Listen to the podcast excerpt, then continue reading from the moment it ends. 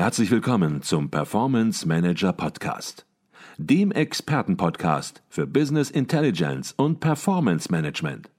Inspirationen, Know-how und Impulse für Controller und CFOs, die noch erfolgreicher sein wollen.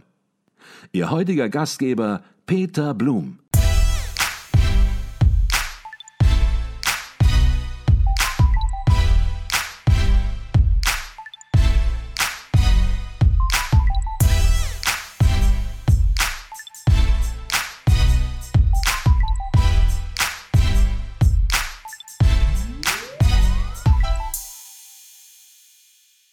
Herzlich willkommen im Performance Manager Podcast. Mein Name ist Peter Blum. Ich bin auf dem Stuttgarter Controlling und Management Forum 2022 und bei mir ist Dr. Lars Grünert, CFO bei Trumpf. Jetzt kennen viele Trumpf als klassischen Maschinenbauer, aber vom Portfolio und vom Selbstverständnis, dann hat sich das Unternehmen, hat sich Trumpf inzwischen zu einem, man darf sagen, Hightech-Unternehmen gewandelt und das Familienunternehmen hat sozusagen eine ganz spannende Transformation hinter sich gebracht und darüber wollen wir jetzt gleich sprechen. Doch zunächst mal herzlich willkommen bei uns im Performance Manager Podcast, Dr. Lars Grünert. Ja, vielen Dank für die Einladung. Herr Grünert, jetzt haben Sie hier gerade einen Vortrag gehalten auf dem Kongress und der lautete Trumpf, Gedankenstrich, vom Maschinenbauer zum Hochtechnologieunternehmen. Und jetzt sind natürlich nicht alle, die hier auf dem Kongress sind, äh, in ihrer Branche. Und man versucht ja immer irgendwie eine übergreifende Botschaft, eine Kernbotschaft rüberzubringen, wo man sagt, Mensch, wenn keiner etwas verstanden hat, dann sollte zumindest mal eine Botschaft rübergekommen sein. Haben Sie so eine Kernbotschaft? Tja, das wäre schön. Ähm, ich wollte auf alle Fälle deutlich machen, dass so eine Entwicklung nur möglich ist, wenn man neben Produktinnovationen auch das Geschäftsmodell weiterentwickelt und ein gutes Steuerungssystem hat, das das flankiert. Ich denke, das ist ein guter Zweiklang und da steckt auch ganz viel drin. Darüber werden wir jetzt gleich sprechen.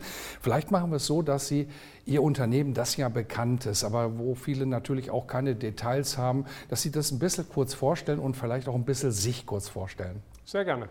Also Trumpf, Sie haben schon gesagt, vom Maschinenbauer, da kommen wir nämlich her. Wir machen ähm, Werkzeugmaschinen für die Blechbearbeitung ähm, und haben uns aber in den letzten Jahrzehnten darüber hinaus entwickelt. Ähm, wir sind heute führend in der Lasertechnik für industrielle Fertigungsprozesse und auch in Feldern der Elektronik tätig. Ähm, und ganz jüngst, ganz erfolgreich, machen wir CO2-Laser, also Gaslaser für die Halbleiterlithografie, also sind ein ganz wesentliches Element in der Mikrochip-Herstellung, für Fertigungsprozesse der Mikrochip-Herstellung. Wir sind 4 Milliarden Euro vom Umsatz her groß, 17.000 Mitarbeiter weltweit tätig, aber immer noch Schwerpunkt hier in Deutschland. Wir sind Familienunternehmen ähm, mit Sitz hier in Ditzingen bei Stuttgart. Mhm, okay, und Sie haben gerade schon den Fokus gelegt auf das Thema Familienunternehmen, was natürlich nochmal besondere Anforderungen dann und Herausforderungen auch nach sich zieht. Vielleicht sprechen wir da auch gleich nochmal ein bisschen drüber.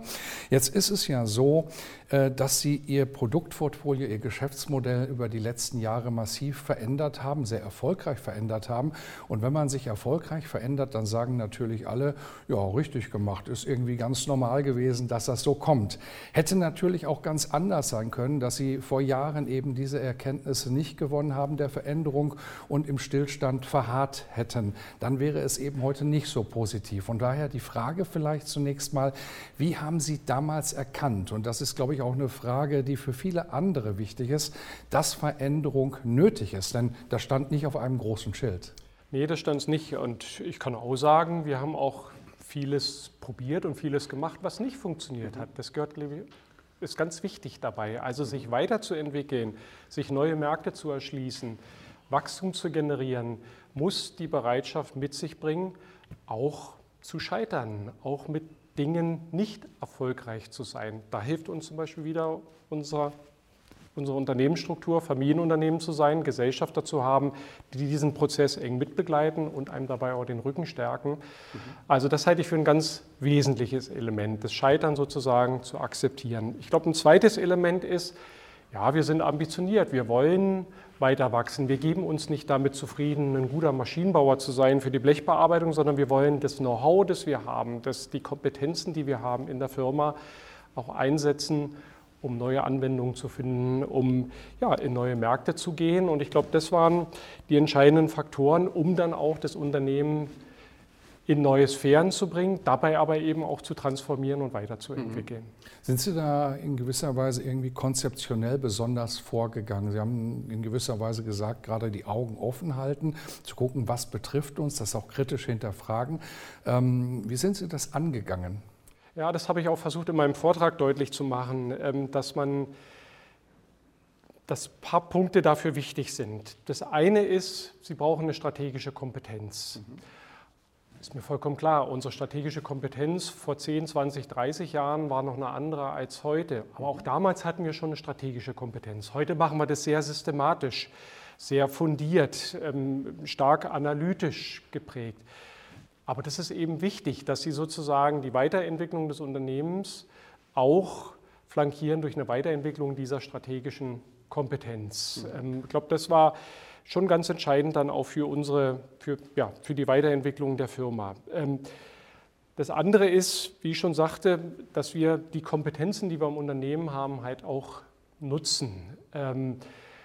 Organisation ist wichtig, ähm, dass wir heute eine divisionale Organisationsstruktur haben, die dann auch wieder den einzelnen Geschäftsfeldern Rechnung trägt, wo wir ein Management haben, das dann eben sehr eng mit dem Geschäft verbunden ist jeweils. Ähm, und ein Punkt, den ich auch deutlich gemacht habe in dem Vortrag, ja, MA war für uns schon ganz entscheidend. Also ganz gezielt die richtigen Akquisitionen vorzunehmen, die uns auf der einen Seite technologisch weitergebracht haben oder auch ganz konkret neue Geschäftsfelder gebracht haben. Mhm. Okay, jetzt ist der Markt für Investitionsgüter natürlich durchaus auch ein paar Zyklen unterworfen, auch manchmal stärkeren Zyklen unterworfen.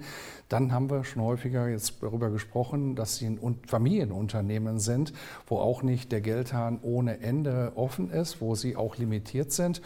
Und ja, was waren das für Voraussetzungen oder vielleicht auch Herausforderungen, die Sie in dieser speziellen Situation hatten? Weil ausprobieren Trainieren ist natürlich das eine, es muss auch mal was gelingen, denn ansonsten wird es irgendwann nicht so positiv geendet haben, wie Sie jetzt geendet haben, in Anführungsstrichen, oder einen Zwischenstand erreicht haben. Also unser Seniorchef hat immer gesagt, zum Glück ist ein bisschen mehr gelungen als schiefgegangen. Ja.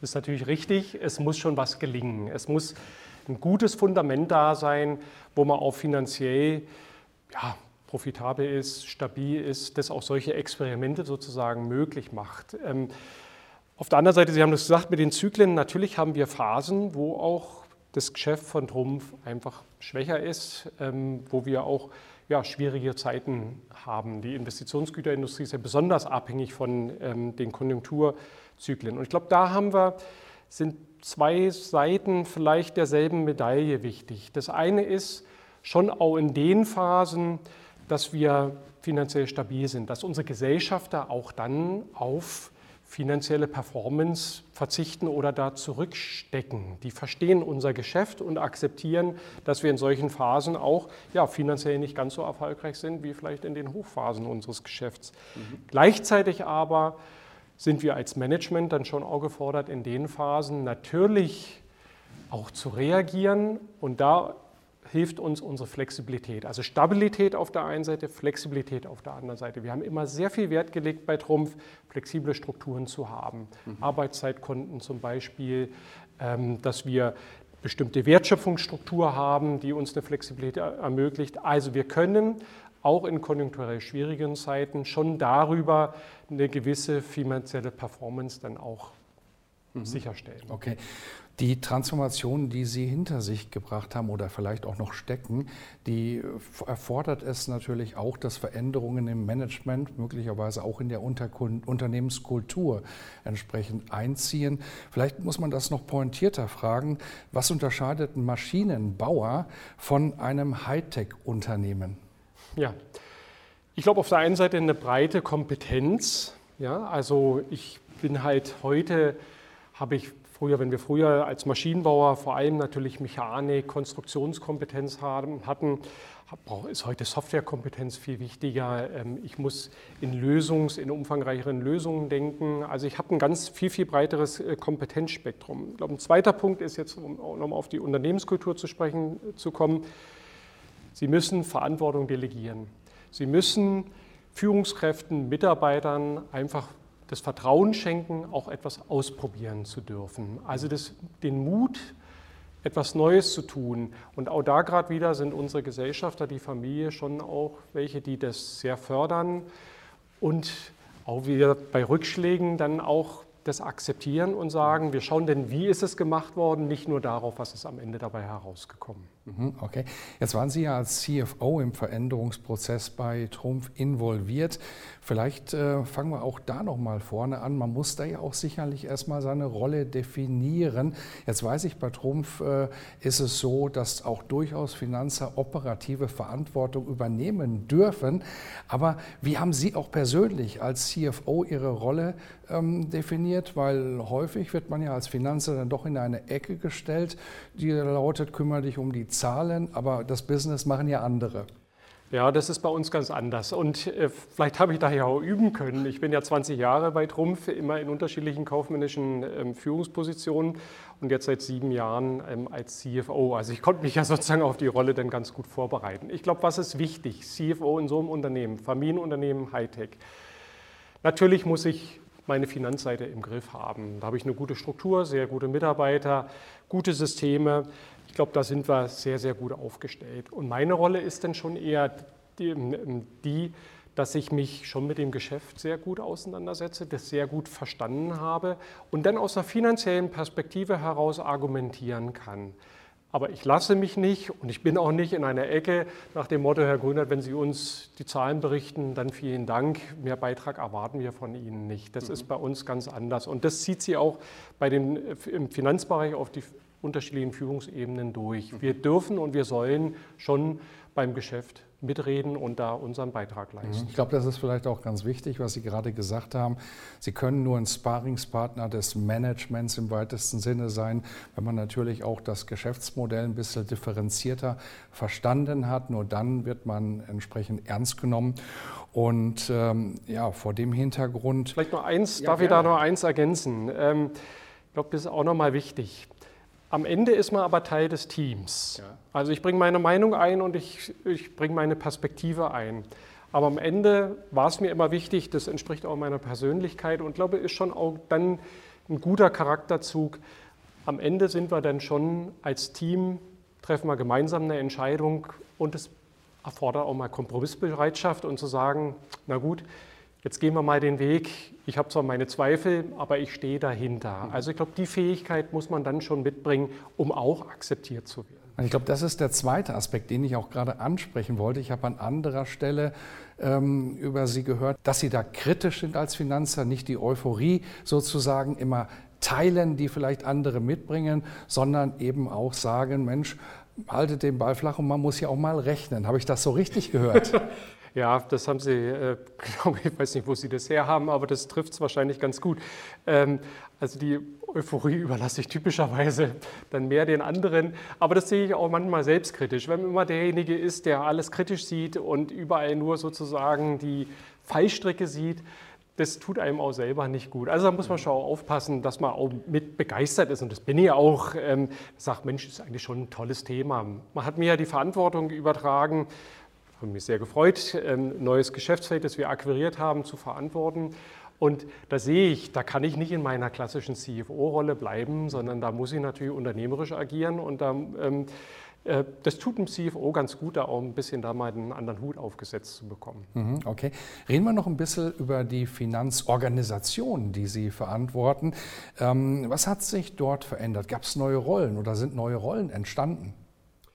Ja, das war uns wichtig in den letzten Jahren schon wir, den Anforderungen des Business einfach da gerecht zu werden aus der Finanzorganisation heraus. Zunächst mal haben wir uns vorgenommen, ja, weltweit eigentlich als ein Finanzbereich aufzutreten. Wir haben eine sehr dezentrale Struktur in den verschiedenen Gesellschaften, natürlich ähm, eigenständige Finanzorganisationen. Das ist auch gut so, das müssen wir auch nicht alles über Bord werfen. Aber dass wir sagen, nee, wir haben schon ein gemeinsames Verständnis. Wir, wir agieren ähnlich. Wir haben, arbeiten mit denselben Systemen etc. Das ist etwas, was wir in den letzten Jahren verändert haben und wo wir uns weiterentwickelt haben. Und dann jetzt die Ausprägung der Rollen, dass wir sagen, nein, so ein Finanzer auch in einer kleineren Gesellschaft, der kann nicht alle drei Hüte gut aufhaben. Also einerseits ein sehr guter Berater des Managements zu sein und das Geschäft gut zu kennen, andererseits perfekt die Finanzprozesse zu beherrschen und dann drittens auch noch zu sagen, ja, was sind denn so ja, Governance-Themen im Finanzbereich. Die Rollen haben wir jetzt getrennt. Mhm. Das ist schon eine unerhebliche Veränderung, auch für einzelne Mitarbeiter, aber die prägen wir jetzt sozusagen für sich jeweils aus. Und ich glaube, dadurch werden wir im Finanzbereich noch mal stärker. Mhm. Jetzt möchte ich noch ein Thema ansprechen, weil Sie haben auch den Steuerungsansatz sozusagen, das Performance Measurement bei Trumpf etwas verändert, weiterentwickelt und da kommt eine zentrale Größe einem entgegen. Das ist der Wertbeitrag, den Sie sozusagen definiert haben. Frage, was ist der Wertbeitrag und ja, warum war diese Veränderung sozusagen aus Ihrer Sicht auch erforderlich? Ja, also Wertbeitrag ist ganz klassisch. Wir haben, ähm, haben, uns da ganz stark sozusagen an der typischen Definition orientiert. Also wir nehmen eine Ergebnisgröße, bei uns das EBIT, ziehen davon die Kapitalkosten ab, also das investierte Kapital multipliziert mit dem Kapitalkostensatz und dann bleibt es eben das Residuum halt der Wertbeitrag. Warum haben wir das gemacht? Aus zwei Gründen. Das eine war, wir hatten immer schon wunderbar eine sehr starke Ergebnisorientierung bei Trumpf. Ja? Ähm, also an Ergebnis, das war schon immer wichtig. Jedes Geschäftsjahr, was erreichen wir jetzt für eine EBIT-Rendite oder früher war es Ergebnis vor Steuern in Prozent vom Umsatz, das war immer sehr ausgeprägt. Aber das investierte Kapital, ja, was haben wir Anlagemaschinen, äh, Anlagevermögen, was haben wir bei Maschinen, in Maschinen und Anlagen investiert, in Immobilien, ähm, wie groß ist das Working Capital? Das ist immer so ein bisschen zu kurz gekommen. Wir waren ja auch nie cashseitig in der Bedrohung. Also ganz früher mal Maschinenbaukrise 90er Jahre, aber ähm, in den letzten Jahren ähm, immer sehr, sehr finanziell sehr stark. Mhm. Und dann war das Thema unterbelichtet. Und da haben wir gesagt, nee, das wollen wir eigentlich ändern. Auch da wollen wir performant sein. Und das war uns, das erreicht man halt sehr gut über den Wertbeitrag, über das investierte Kapital, weil man sehr schön zeigen kann, welchen Einfluss habe ich denn darüber, darüber über das investierte Kapital auf den Wertbeitrag. Und das zweite Argument war, ja, wir sind halt heute breiter aufgestellt. Wir haben unterschiedliche Geschäftsfelder. Unterschiedliche Geschäftsfelder haben unterschiedliche Risiken, haben vielleicht auch einen unterschiedlichen Kapitalbedarf. Das kann ich sehr schön zum Ausdruck bringen im Wertbeitrag. Ja, und deswegen, wenn ich ein Portfolio zu steuern habe, ein größeres Portfolio zu steuern habe, ist es über den Wertbeitrag sehr, sehr gut möglich. Mhm. Okay. Wir haben wenige Aspekte Ihres Vortrags hier auf dem Stuttgarter Controlling und Management Forum besprochen. Alle Themen werden wir hier nicht nochmal durchgehen können im Podcast. Von daher, das war Dr. Lars Grünert, CFO bei Trumpf. Wir haben über die Entwicklung des Unternehmens gesprochen, über den Transformationsprozess, den Trumpf hinter sich gebracht hat, auch im Finanzbereich. Herzlichen Dank für diesen Podcast. Ja, ich danke sehr. Danke sehr.